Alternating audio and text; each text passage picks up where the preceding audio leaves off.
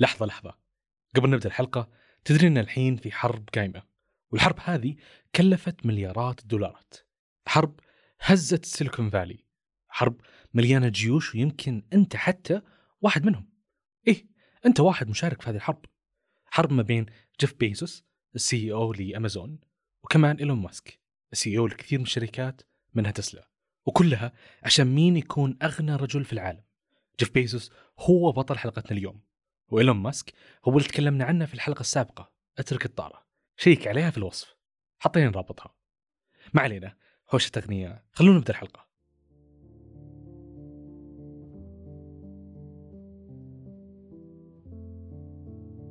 جيفري بيترسون هو شاب عايش في مزرعة جدة. طبعا بدأ بعد ما خلص البكالوريوس في علوم الحاسب والهندسة الكهربائية. ترك وظيفته البسيطة وبدأ بفكرة مو بس غيرت حياته، غيرت حياتي وحتى حياتك أنت بعد. في سنة 1995 جيفري فتح محل بيع كتب على الإنترنت. طبعا فتحه في جراج بيته، سماه كادابرا. أيوة، كادابرا. طيب، محل كتب على الإنترنت كيف غير حياتنا؟ اليوم كادابرا صارت شركة قيمتها السوقية 90 مليار دولار، وثروة جيفري وصلت 190 مليار دولار. هذا الشاب هو الآن معروف باسم جيف بيزوس، وكادابرا هي أمازون. لكن كيف فكرة محل كتب على الإنترنت غيرت مفهوم التجارة كلها، وكيف نقدر ندخل فلوس أصلا من الإنترنت؟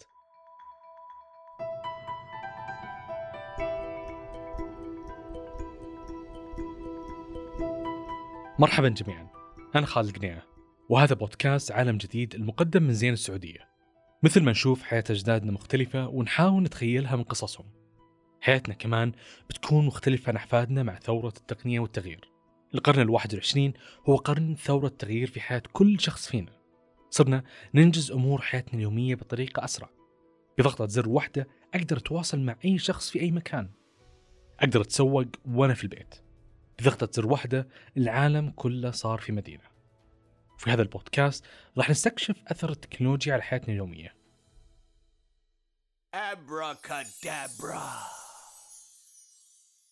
أبرا كادابرا هي تعويذة السحرية اللي نسمعها بالأفلام والمسلسلات. جيف بيزوس مؤسس أمازون كان يشوف وجود الإنترنت زي السحر اللي يجيب لك أي شيء تبيه من أي مكان وفي أي وقت. وجود الإنترنت غير مفهوم التجارة والتسوق تماماً. كل شيء الآن نقدر نطلبه أونلاين، أياً كان حجمه ولونه وسعره، سواء شيء مادي أو شيء غير مادي، مثل ما تطلب خدمة الجيل الخامس من زين. أمازون لما بدت كأول مشروع يبيع ويشتري أونلاين، بدتها بالكتب، لأنها كانت تشوف الكتب هي أكثر المواد تنوع ويقدر أي شخص يفتح فيها بزنس. وطبعاً البزنس لو ما تطور راح يخسر، وبالضبط هذا اللي سوته أمازون. بعد 4 سنوات من الافتتاح تطورت منتجات أمازون وصارت تقدم الموسيقى، وبعدها دخلت الملابس من ضمن منتجاتها، وإلى ما وصلنا اليوم وصارت أمازون مو بس تبيع منتجات، صارت تنتج مسلسلات، وصراحة مسلسلاتهم مرة رهيبة. ضمن حلقتنا على التجارة الإلكترونية والبزنس، خلونا نبدأ نتكلم بلغة الأرقام شوي. كم وصلت أرباح التجارة الإلكترونية في السعودية؟ كتجارة إلكترونية أنا أقدر أقول لك مقياساً زد في 2019 سوت بشق الأنفس 260 مليون. تجار في زد باعوا ب 260 مليون ريال، في 2020 بمليار و700 مليون ريال. سلطان العاصمي شريك مؤسس ورئيس تنفيذي لشركة زد للتجارة الإلكترونية. اليوم الحمد لله تقريباً حنا سنتنا الرابعة. إحنا متعودين بحياتنا أن نتسوق من أي متجر على أرض الواقع، نقابل بائع نفسه وجها لوجه. لكن هالشيء يتغير تماماً في التجارة الإلكترونية، لأن التجارة الإلكترونية تفصل المشتري عن البائع ولا يحتاج أي تواصل أو مقابلة مباشرة.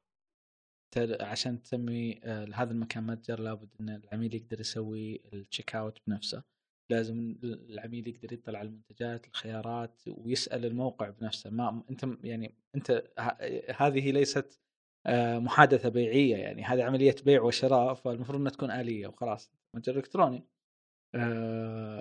ولا بد أن نفصل أو نفطم العميل من البائع، لأنه العميل كان متعود أن لا بد البائع يرد عليه عشان نتأكد أنه هو يشتغل. هذا يعني مو أي حساب انستغرامي يبيع منتجات أو خدمات، هو متجر إلكتروني. فكرة أنك تفصل المشتري عن التواصل المباشر خلال عملية البيع كانت مقلقة للكثير في بدايتها. الناس تتساءل كيف أدفع واشتري وأنا ما أدري مين خلف الشاشة؟ هل هو ثقة ولا ينصب علي؟ إحنا متعودين دائما على التريدز، إنه أنا أعطيك فلوس تعطيني بضاعة يدي بيدك. ممتاز، فهذا سلوك بشري ومعتاد يعني. فإذا جيت أنا وصار في عدد متاجر كثيرة ومتجر أول مرة أشوفه وما حد تعامل معه قبلي، فما أثق فيه. أنا راح يعني أدفع يعني كاش.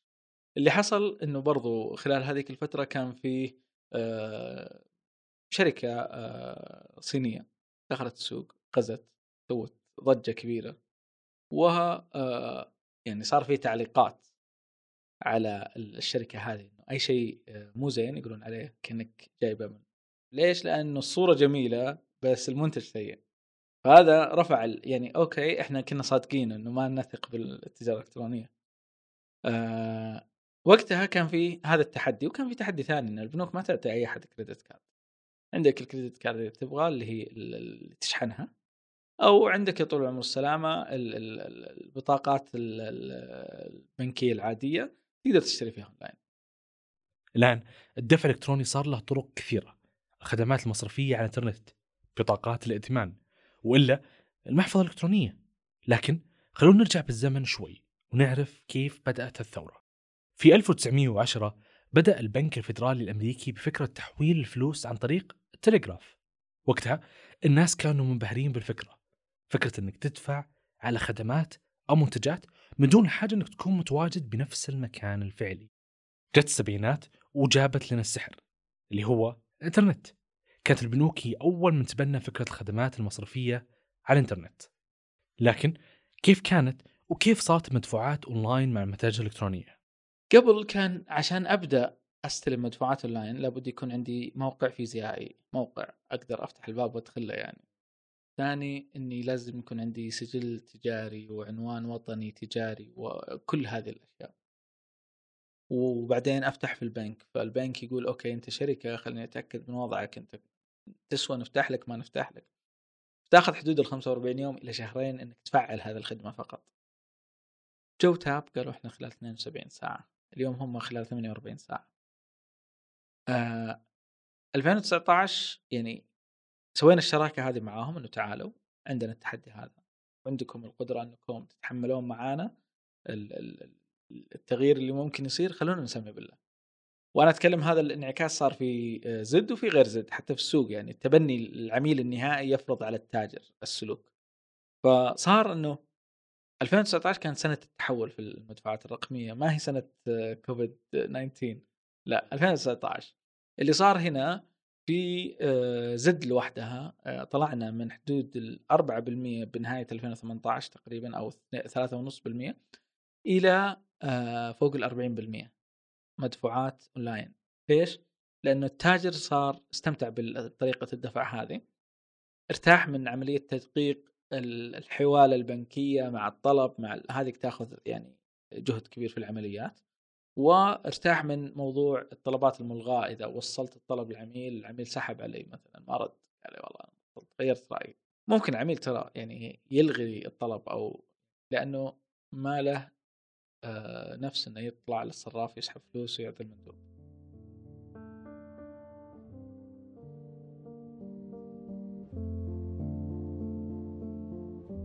نرجع لأمازون وقصتهم. واحدة من الحقائق عن بداية أمازون وهي أنه كان في جرس يرن، حرفيا جرس يرن في كل مرة يشتري فيها عميل من أمازون، ويجمع كل الموظفين حتى يشوفون منه العميل وش طلباته، هل هو عميل متكرر ولا جديد. تجربة العميل كانت هي أهم شيء لأمازون، لا أسعار تنافسية ولا منتجات، كانت تهم أمازون كثر اهتمامهم بالعميل، وهذا هو سر نجاحهم في مجال التجارة الإلكترونية. سألنا ضيفنا الأستاذ سلطان وش أثر دخول أمازون على السوق السعودي في مجال التجارة الإلكترونية. اللاعبين الكبار أو يعني عموما السوق عندنا ما زال يعني متعطش لي أكثر من كذا. فدخول أمازون عندنا السعودية بالنسبة لي أشوف القيمة الكبرى من الدخول هذا قيمة البنية التحتية، لأن أمازون عندها ستاندردز عالية في العمليات لما تشتغل في اللوجستيك، التخزين، في التوصيل وما إلى ذلك، وأوقات محددة، وعندهم أساس الناس تدفع لها فلوس على موضوع إنه أنا أستلم الطلب بشكل أسرع على البرايم. فأمازون لما تدخل وتشتغل مع الشركات المحلية اللي تشتغل في البنية التحتية حقت أمازون راح تشتغل بالستاندردز حقتها، بالتالي هذه الشركات راح تتبناها. بالإضافة إلى أنه التجار اللي بيعون على أمازون تعودوا على الستاندردز الممتازة هذه، ولما يطلع هو مثلا يبيع في متجرة أو على أي منصة ثانية هو ما يتوقع أقل من الستاندردز حقته، وراح ينقل هذا النولج اللي اكتسبه هنا للمكان الثاني. فهذا أكبر إمباكت بالنسبة لنا احنا نشوفه. أثر ثاني البدائل، يعني أنه أنا في أمازون أقدر أشوف البدائل كلها، أقدر أشوف المنتج ببدائله، ممتاز. أقدر أستخدم أمازون كمحرك بحث عن المنتجات، إذا جيت بشتري متجر أدخل أمازون أشوف الأسعار في أمازون بعدين أرجع أشتري متجر. عرفت كيف؟ ليش ما أشتري من أمازون مثلا؟ ولا ليش ما في يعني الرغبات تختلف، في ناس ما يشتري إلا مثلا من أمازون، خلاص أنا أمازون وأعرف أمازون، توصلني التجربة، السمايل اللي على البوكس مثلا، يعني أشياء كثيرة من التجربة حقت أمازون رائعة جدا. لكن في المقابل أنا ممكن أشتريها بسعر أوفر في أي مكان ثاني، ممتاز. ففي يعني كيف أقول لك، سلوكيات مع أمازون تختلف، ولكن في شيء ثابت واحد، إنه أمازون تدخل في قطاع اللوجستكس تطوره بشكل جذري لما تدخل أي دولة، لأنها عندها احتياج محدد وواضح ومحسوب، وما تقدر تشتغل بهذه الطريقة. فهذه قيمة كبرى لدخول أمازون. وبالضبط هذا يعرف بالتأثير الأمازوني أو أمازون إفكت. أمازون قدرت أنها تخلق تطور مستمر في سوق التجزئة، لأنها قدرت تستحوذ على سمعة في وقت مبكر. ومثل ما استغلت أمازون ثورة الإنترنت وبدأت مفهوم التجارة الإلكترونية اللي الآن صارت الطريق الأول لأي شخص يحلم أنه يمتلك مشروع تجاري، كيف نقدر ندخل فلوس من الإنترنت بأقل التكاليف؟ ممكن سمعتوا بشيء اسمه دروب شيبينج. الفكرة بالدروب شيبينج إنه أنا كتاجر ما عندي البضاعة، البضاعة موجودة عند الموردين، الموردين يستخدمون نظام مشترك معي وبضاعتهم تكون معروضة عندي. أنا يكون عندي مثلا 50 إلى 60 ألف منتج، أدخل أختار منها منتجات مناسبة وأقدر أسوي عليها تسويق مناسب، وتعرض عندي بالمتجر وكأنها عندي بالمخزون، ممتاز. مجرد إتمام الطلب من ناحية العميل النهائي يكون في إشعار عند المورد الأساسي، المورد يشحن الطلب من عنده إلى العميل النهائي، لكن البيانات الطلب وتحصيل المال صار عندي أنا مو عند المورد. بعد تاريخ طويل من التحديات اللي مرت فيها التجارة الإلكترونية، كيف راح يكون مفهوم التجارة مستقبلا؟ صحيح إحنا شركة زد للتجارة الإلكترونية، ولكن إحنا نستهدف تجارة حديثة. لكن عشان يكون عندك تجارة إلكترونية، تجارة حديثة، لابد يكون عندك تجارة إلكترونية أولا. يس. فبإذن الله إنه التجارة الحديثة هي الهدف الأساسي. التجارة الحديثة معناها كل منتجاتك ومخزونك وأرقامك وبياناتك تكون على الكلاود، مشتركة، محدثة بوقت سريع، مشتركة طبعا عندك أنت بين أنظمتك أنت، مو مشتركة مع الناس، وتكون محدثة آنيا، يعني مجرد ما تصير العملية تكون مسجلة كمخزون وكإيراد وكشحن وكل الإجراءات مع بعض. وهذه يعني بإذن الله أنها ما هي بعيد، يعني 1 إلى 2 سنين بإذن الله ونبدأ نشوف. ولما نتكلم عن مستقبل والتقنية في التجارة الإلكترونية ولأنها تعتمد تماماً على الإنترنت، هل سرعة إنترنت الجيل الخامس راح يغير من التجارة الإلكترونية؟ تأثر بشكل كبير على أكثر من يعني عامل. العامل الأول موضوع الاتنشن سبان، صار يعني مؤخراً مع السلوكيات اللي بعها في تصفح الشبكات الاجتماعية وما لذلك، إحنا دائماً يعني يختلف تركيزنا بالثواني. فإذا أنا عميل جيت بشتري من متجرك ووصلت للتشيك اوت وصار التشيك اوت ياخذ مني دقيقة، ممكن تخسرني. إذا ضغطت دفع وأخذ التشيك اوت وقت أطول من الوقت اللازم أمنيا للبنك يقبل، وممكن يصير فيه أي هاك في هذا الوقت، البنك يلغي العملية، بالتالي ترجع أنت كعميل تدخل بياناتك من جديد. هذه تؤثر جدا على انهاء الطلب من الأساس. لكن إذا صار عندي سرعة وانا كتاجر سهلت التشيك اوت، بيانات العميل موجوده، اذا اشترى من قبل، اذا انا عندي ابل باي، و يعني موقعي ممتاز وسريع، والانترنت والاتصال عند العميل النهائي 5G وسريع جدا. خلاص يعني الموضوع فرغه منه، الطلب تام تام ان شاء الله. الشيء الثاني، العميل لما يتصفح خصوصا المواقع اللي فيها منتجات كثيره، صور عاليه الجوده، ممكن العميل يعدي منتجات ما يشوفها لان صورها ما تحملت اذا بطيء. بينما اذا العميل عنده والله انترنت ممتاز، قدر انه يتصفح كل المنتجات حقتك بشكل جيد، شاف موقعك تحمل بسرعه عند العميل وشافه بشكل جميل وشديته انت بالتصميم اللي انت مسويه، وقتها انت تجربتك مقدمه كامله للعميل. ف شئنا ما بين سرعه الانترنت امر حاسم. كم مره صارت لك تتصفح متجر وتنتظر صور منتجات، او وانت تنهي عمليه الدفع علق معك ورجعت تعيد من جديد؟ هالشيء مع الجيل الخامس، واللي تميزت فيه شركه زين بأنها تملك أكبر شبكة جيل خامس في الشرق الأوسط في 38 مدينة، واللي فازت ب3 جوائز: أفضل تغطية، أفضل سرعة، وأفضل تجربة تحميل. ما رح يعيق عليك تتسوق ولا تبيع بأسرع وقت. مفهوم التسوق والتجارة الإلكترونية تغير بمرور زمن طويل. الآن أي شخص من ممكن يكون تاجر بدون تكاليف موقع ومحلات. ومن جهة ثانية ينطبق الشيء على العميل، صار يقدر يلقى حاجته بأسرع وقت وتوصله وهو في مكانه.